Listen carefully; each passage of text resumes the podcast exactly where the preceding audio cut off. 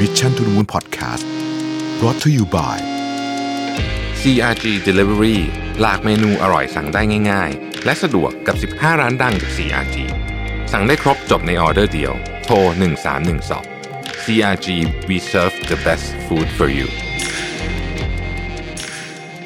สวัสดีครับยินดีต้อนรับเข้าสู่ Mission to the Moon Podcast นะครับคุณอยู่กับประวิทยานุสาหะครับ วันนี้จะมาชวนคุยเรื่องของ structure thinking นะฮะ ก็คือความคิดอย่างมีโครงสร้างใช้คำนี้ก็ได้เนาะนะครับ ซึ่งผมเอาเอ่อบทความมาจาก Medium ที่ชื่อว่า this three minutes exercise to change the way you solve problems นะผมชอบมากเลย ผมเอาไปอ่านในข่าวนะฮะตอนเช้าแล้วก็มีคนชอบเรื่องนี้มากก็เลยอยากจะมาเอ่อเล่าให้ทุกคนฟังอีกทีหนึ่งนะครับ ในพอดแคสต์แบบอาจจะละเอียดขึ้นนิดนึงผมคิดว่ามีเรื่องอะไรที่อยากเสริมเหมือนกันนะฮะ ผมเชื่อว่าหลายท่านเคยมีโอกาสถูกสัมภาษณ์งาน แล้วได้รับคำถามทำนองนี้ เช่น คุณคิดว่าอตอนนี้เนี่ยมีคนเอาเอาที่สมมติเมืองไทยก็ได้นะฮะมีคนยืนหรือคนนั่งมากกว่ากันนะฮะหรือคำถามทำนองว่า คุณคิดว่าขนมปังถูกขายกี่ชิ้นในโลกวันหนึ่งนะครับคำถามทำนองว่า เอ๊ะคุณคิดว่าประเทศเราเนี่ยมี รถรางรถไฟยาวกี่กิโลนะสมมุตินะฮะอะไรอย่างนี้เป็นต้นเนี่ยนะครับ ซึ่งจริงๆคำถามพวกนี้เนี่ยเขาไม่ได้คนถามเขาไม่ได้อยากจะได้คำตอบที่ถูกต้อง สิ่งที่เขาอยากรู้คือวิธีคิด ซึ่งวิธีคิดเนี้ยสำคัญมากเลยนะ เพราะว่าวิธีคิดที่จะแก้ปัญหาเหล่านี้ได้ คือวิธีคิดที่จะแก้ปัญหาเหล่านี้ได้หมายถึงว่า ไม่ได้หมายความว่าต้องต้องออกมาถูกอย่างที่บอก แต่คือมันเป็นการเรียงลำดับความคิดการจัด กลุ่มก้อนของการแก้ปัญหาหรือการวิเคราะห์ปัญหานะครับ ซึ่งในปัญหาที่มันเป็นใหญ่ๆเนี่ยนะฮะการคิดแบบนี้เนี่ยมันจะช่วยคุณแก้ปัญหาได้ตรงจุดมากขึ้นนะครับอะผมผมเล่าตัวอย่างหนึ่งนะกันคือในนี้เขามีในนี้เขามีตัวอย่างอยู่อันหนึ่งเขาบอกว่าเขาพูดถึงนิวไทสันนิวไทสันเป็นนักดาราศาสตร์ที่ดังมาก ๆ ของสหรัฐนะฮะนิวไทสันเนี่ยก็เป็นอาจารย์ด้วยนะฮะ ก็บอกว่ามีวันหนึ่งมาสัมภาษณ์คล้ายๆกับแคนดิเดตมาช่วยทำงานนะฮะแล้วก็นั่งสัมภาษณ์อยู่เนี่ย ตึกที่เขาสัมภาษณ์อยู่เนี่ย มันมีคล้ายกับจะเรียกว่าอะไรเดียวเหมือนเหมือนเหมือนโดมแหลมอะโดมแหลมๆคือขึ้นไปนะฮะเป็น spire ขึ้นไปอย่างเงี้ยนะฮะแล้วก็เขาก็ถามคนที่มาสัมภาษณ์มีสองคนเขาบอกสองคนนี้ก็คือเหมือนรอบสุดท้ายแล้วนะฮะเป็นแคนดิเดตที่ดูแล้วเข้าตาทั้งคู่นะครับ อย่างอื่นคือดีพอกันหมดนะฮะ ก็สัมภาษณ์เขาถามคำถามหนึงว่าคุณคิดว่าไอ้ไอ้ยอดแหลมๆที่อยู่บนตึกเนี่ย มันสูงกี่เมตรนะครับแคนดิเดตคนที่หนึ่งรู้เลยว่าสูงกี่เมตร คือพอเผอิญรู้พอดีนะฮะว่ามันสูงเท่าไหร่อาจจะอ่านมาหรืออะไรเงี้ยนะฮะก็ตอบเลยทันทีว่าสูงสมมติสิบเมตรอ่าสมมตินะครับแคนดิเดตคนที่สองไม่รู้นะไม่รู้ แต่เขาบอกว่าเขาเขาขอเดินไปข้างนอกตึกได้ไหมนะฮะเดี๋ยวเดี๋ยวเขาจะกลับมานะฮะเขาเดินไปนอกตึกครับแล้วก็ดูเงา ของตัวเอง โชคดีตอนนั้นโชคโชคดีคือไม่ใช่เที่ยงตรงนะฮะก็ก็เป็นช่วงเวลาที่มีเงานะดูเงาของตัวเองนะครับ แล้วก็เทียบกับเงาของเจ้าไอแหลมเนี่ยฮะแล้วก็เหมือนกับเทียบเป็นเทียบว่าเงาของเขาตัวเขาสูงเท่าไหร่เงายาวเท่าไหร่ ไอแหลมนี่สูงเท่าไหร่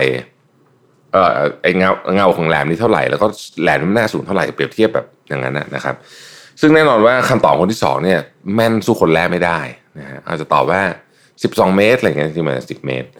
นะฮะแต่ว่านิวไทสันบอกว่าเนี่ยเขาเลือกคนที่สองเหตุผลก็เพราะว่าคนแบบนี้เนี่ยคนนี้เนี่ยนะฮะมีความสามารถในการทำถึงเรียกว่า structure thinking ก็คือสามารถที่จะแก้ปัญหาตรงหน้าเนี่ยโดยการค่อยๆย่อยมันออกเป็นทีละชิ้นเล็กๆได้นะครับ ซึ่งยุคนี้เนี่ยถ้าอยากจะเอาคำถามคำตอบไปเป๊ะแบบนี้เนี่ยจริงๆเซิร์ชหาออนไลน์เอาก็ได้ แต่ว่าไม่ไม่ใช่ทุกปัญหาจะ search ผ่าน Google ได้นะฮะ คือคำถามที่ว่ามีคนกี่คนในกรุงปารีสอย่างเงี้ยโอเคคุณ search ได้นะฮะแต่คำถามที่ซับซ้อนไปกว่านั้น มันไม่สามารถที่จะถามจาก Google ได้ ดังนั้น structure thinking จึงค่อนข้างที่จะมีความสำคัญมากในการแก้ปัญหาที่ซับซ้อนของโลกในทุกวันนี้นะครับ ตัวอย่างในนี้น่าสนใจนะฮะผู้เขียนเนี่ยเขายกตัวอย่างบอกว่าเขามีร้านอาหารอยู่ร้านหนึ่งที่เขาชอบกินมากเลยแถวบ้านเขาชื่อ Lemon Grass นะฮะเป็นร้านอาหารเวียดนามนะฮะ แล้วเขาก็บอกว่าเขาอยากรู้อะนะฮะว่าร้านอาหารเนี้ยน่าจะมีคนมาสักสักกี่คนนะฮะเขาเขาเขาตีคร่าวๆว่า สัปดาห์หนึ่งเนี่ยขายได้สักสมมตินะเขาตั้งสมมติฐานว่า สัปดาห์หนึ่งนี่มันจะขายได้สามพันจานนี่เป็นไปได้ไหมนะฮะนี่คือนี่คือคำถามใช่ไหมโอเคเขาคิดอย่างนี้ครับเขาอยู่ที่เมืองมิวนิกนะครับไอร้านเนี่ยไอร้านเวียดนามร้านนี้ก็อยู่ที่เมืองมิวนิกเหมือนกันนะครับ เขาบอกเมืองมิวนิกก็มีประชากรประมาณ 1.5 ล้านคนนะฮะตีซะคร่าวๆว่า 2 ใน 3 อาศัยอยู่ในเขตเมืองนะที่เหลืออยู่ชานเมืองก็ล้านคน 2 ใน 3 ก็ล้านคนนะฮะอะมาแบ่งนะฮะเมืองมิวนิกเนี่ยมี 10 เขตนะฮะตีไปกลมๆเลย เท่ากันหมด เขตละแสนคน 1 ล้านหาร 10 ได้แสนนะครับ ถ้าใน 1 0 0 0 0แสนคนเนี้ยนะฮะถ้าทุกคนออกไปทานข้าวเที่ยงและข้าวเย็นข้างนอก นะฮะคือปกติเนี่ยข้าวเช้าเราก็อาจจะคนส่วนใหญ่น่าทานข้าวเช้าที่บ้าน อาจจะมีบ้างนิดหน่อยอะแต่ว่าร้านนี้เปิดเฉพาะเที่ยงกับเย็นไม่ได้ขายเช้าด้วย เพราะฉะนั้นก็ก็นับอะสมมติว่าทุกคนในเขตเนี้ยออกไปกินข้าวเที่ยงและข้าวเย็นข้างนอกบ้านนั่นก็คือ 14 มื้อถูกไหมฮะ14 มื้อต่อสัปดาห์ใช่ไหมต่อสัปดาห์ แต่ว่าแน่นอนนะครับว่าไม่มีใครออกไปกินข้าว 14 มื้อต่อสัปดาห์แน่ข้าวเที่ยงข้าวเย็นใช่ไหม คนที่อย่างเช่นเด็กเนี้ยก็ส่วนใหญ่ก็ทานข้าวที่บ้านนะครับ ผู้ใหญ่หน่อยก็จะไม่ค่อยออกละนะฮะ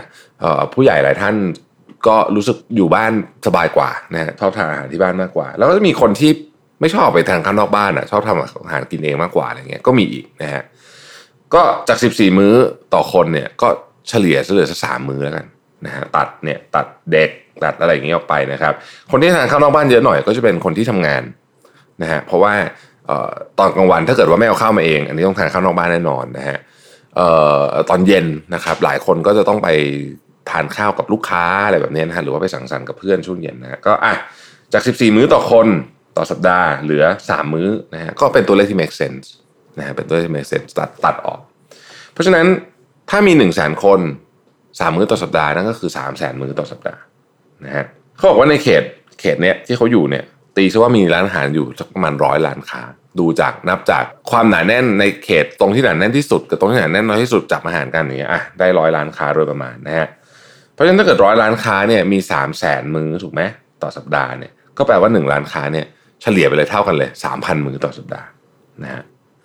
คำถามก็คือว่าไอ้สามพันมื้อต่อสัปดาห์เนี่ยร้านเนี่ยทำได้เปล่าขายได้ไหมเป็นไปได้ไหมที่จะขายได้สามพันมื้อต่อสัปดาห์นะครับ ก็ เขาบอกว่างี้หนึ่งร้านเนี่ยเปิด 12 ชั่วโมงต่อวันนะฮะเจ็ดวันต่อสัปดาห์นั่นหมายถึงว่ามี operating hours คือเวลาเปิดขายเนี่ย84 ชั่วโมงนะครับ ร้านนี้นะฮะจุคนได้ 25 คนนะฮะอาหารเสิร์ฟเร็วมาก สั่งปุ๊บ เรียกว่าแทบจะสองสามนาทีได้เลยนะครับ เพราะฉะนั้นเขาก็ให้อย่างนี้เลยฮะ25คนเนี่ยนะครับ น่าจะเสิร์ฟอาหารได้ หลังจากเทินโต๊ะแล้วอะไรแล้วเนี่ย น่าจะเสิร์ฟได้ประมาณสัก 125 จานต่อชั่วโมงนานนี้นะฮะ125จานต่อชั่วโมง นี่คือรันที่ capacity 100%เลยนะครับ ถ้าเสิร์ฟได้125จานต่อชั่วโมงคูณ84เนี่ยนะฮะ ก็จะเป็น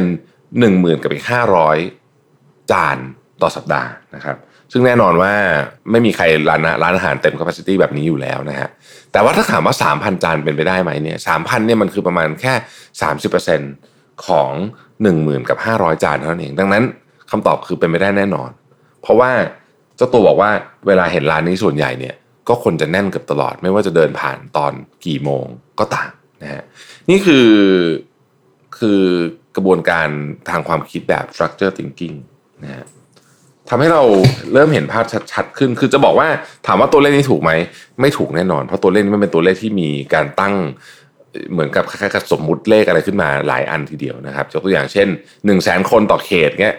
มิวนิกมี1ล้านคนแบ่งเป็น1นึ่งแสนคนต่อเขตอันนี้ก็ไม่ถูกอยู่แล้วถูกไหมฮะประเด็นมันไม่ใช่ความถูกต้องอะประเด็นมันคือการเรียงลำดับทางความคิด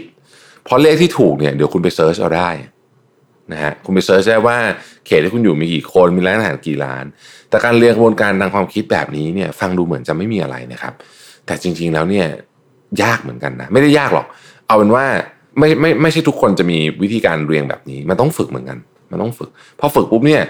เออจริง ๆ ต้องบอกว่า อันนี้ขอยกความดีความชอบให้กับนายเก่าผมแล้วคุณพ่อคุณแม่ผมโดยเฉพาะคุณพ่อผมเนี่ยคุณพ่อผมเนี่ยเป็นคนคิดอะไรแบบนี้เลยอะเวลาคิดอะไรเนี่ยจะเขียนออกมาเป็นขั้นเลยนะฮะไล่ให้ดูเลยว่าหนึ่งสองสามสี่สมมติฐานคือแบบนี้ของจริงมันจึงเกิดแบบนี้ขึ้น ซึ่งตอนแรกผมทำไม่เป็นนะ แต่ว่านี่แหละฮะได้ผมได้รับการฝึกจากผู้ใหญ่หลาย ๆ ท่านรอบ ๆ ตัวนะก็ก็เลยทำให้ เริ่มคิดแบบนี้มากขึ้น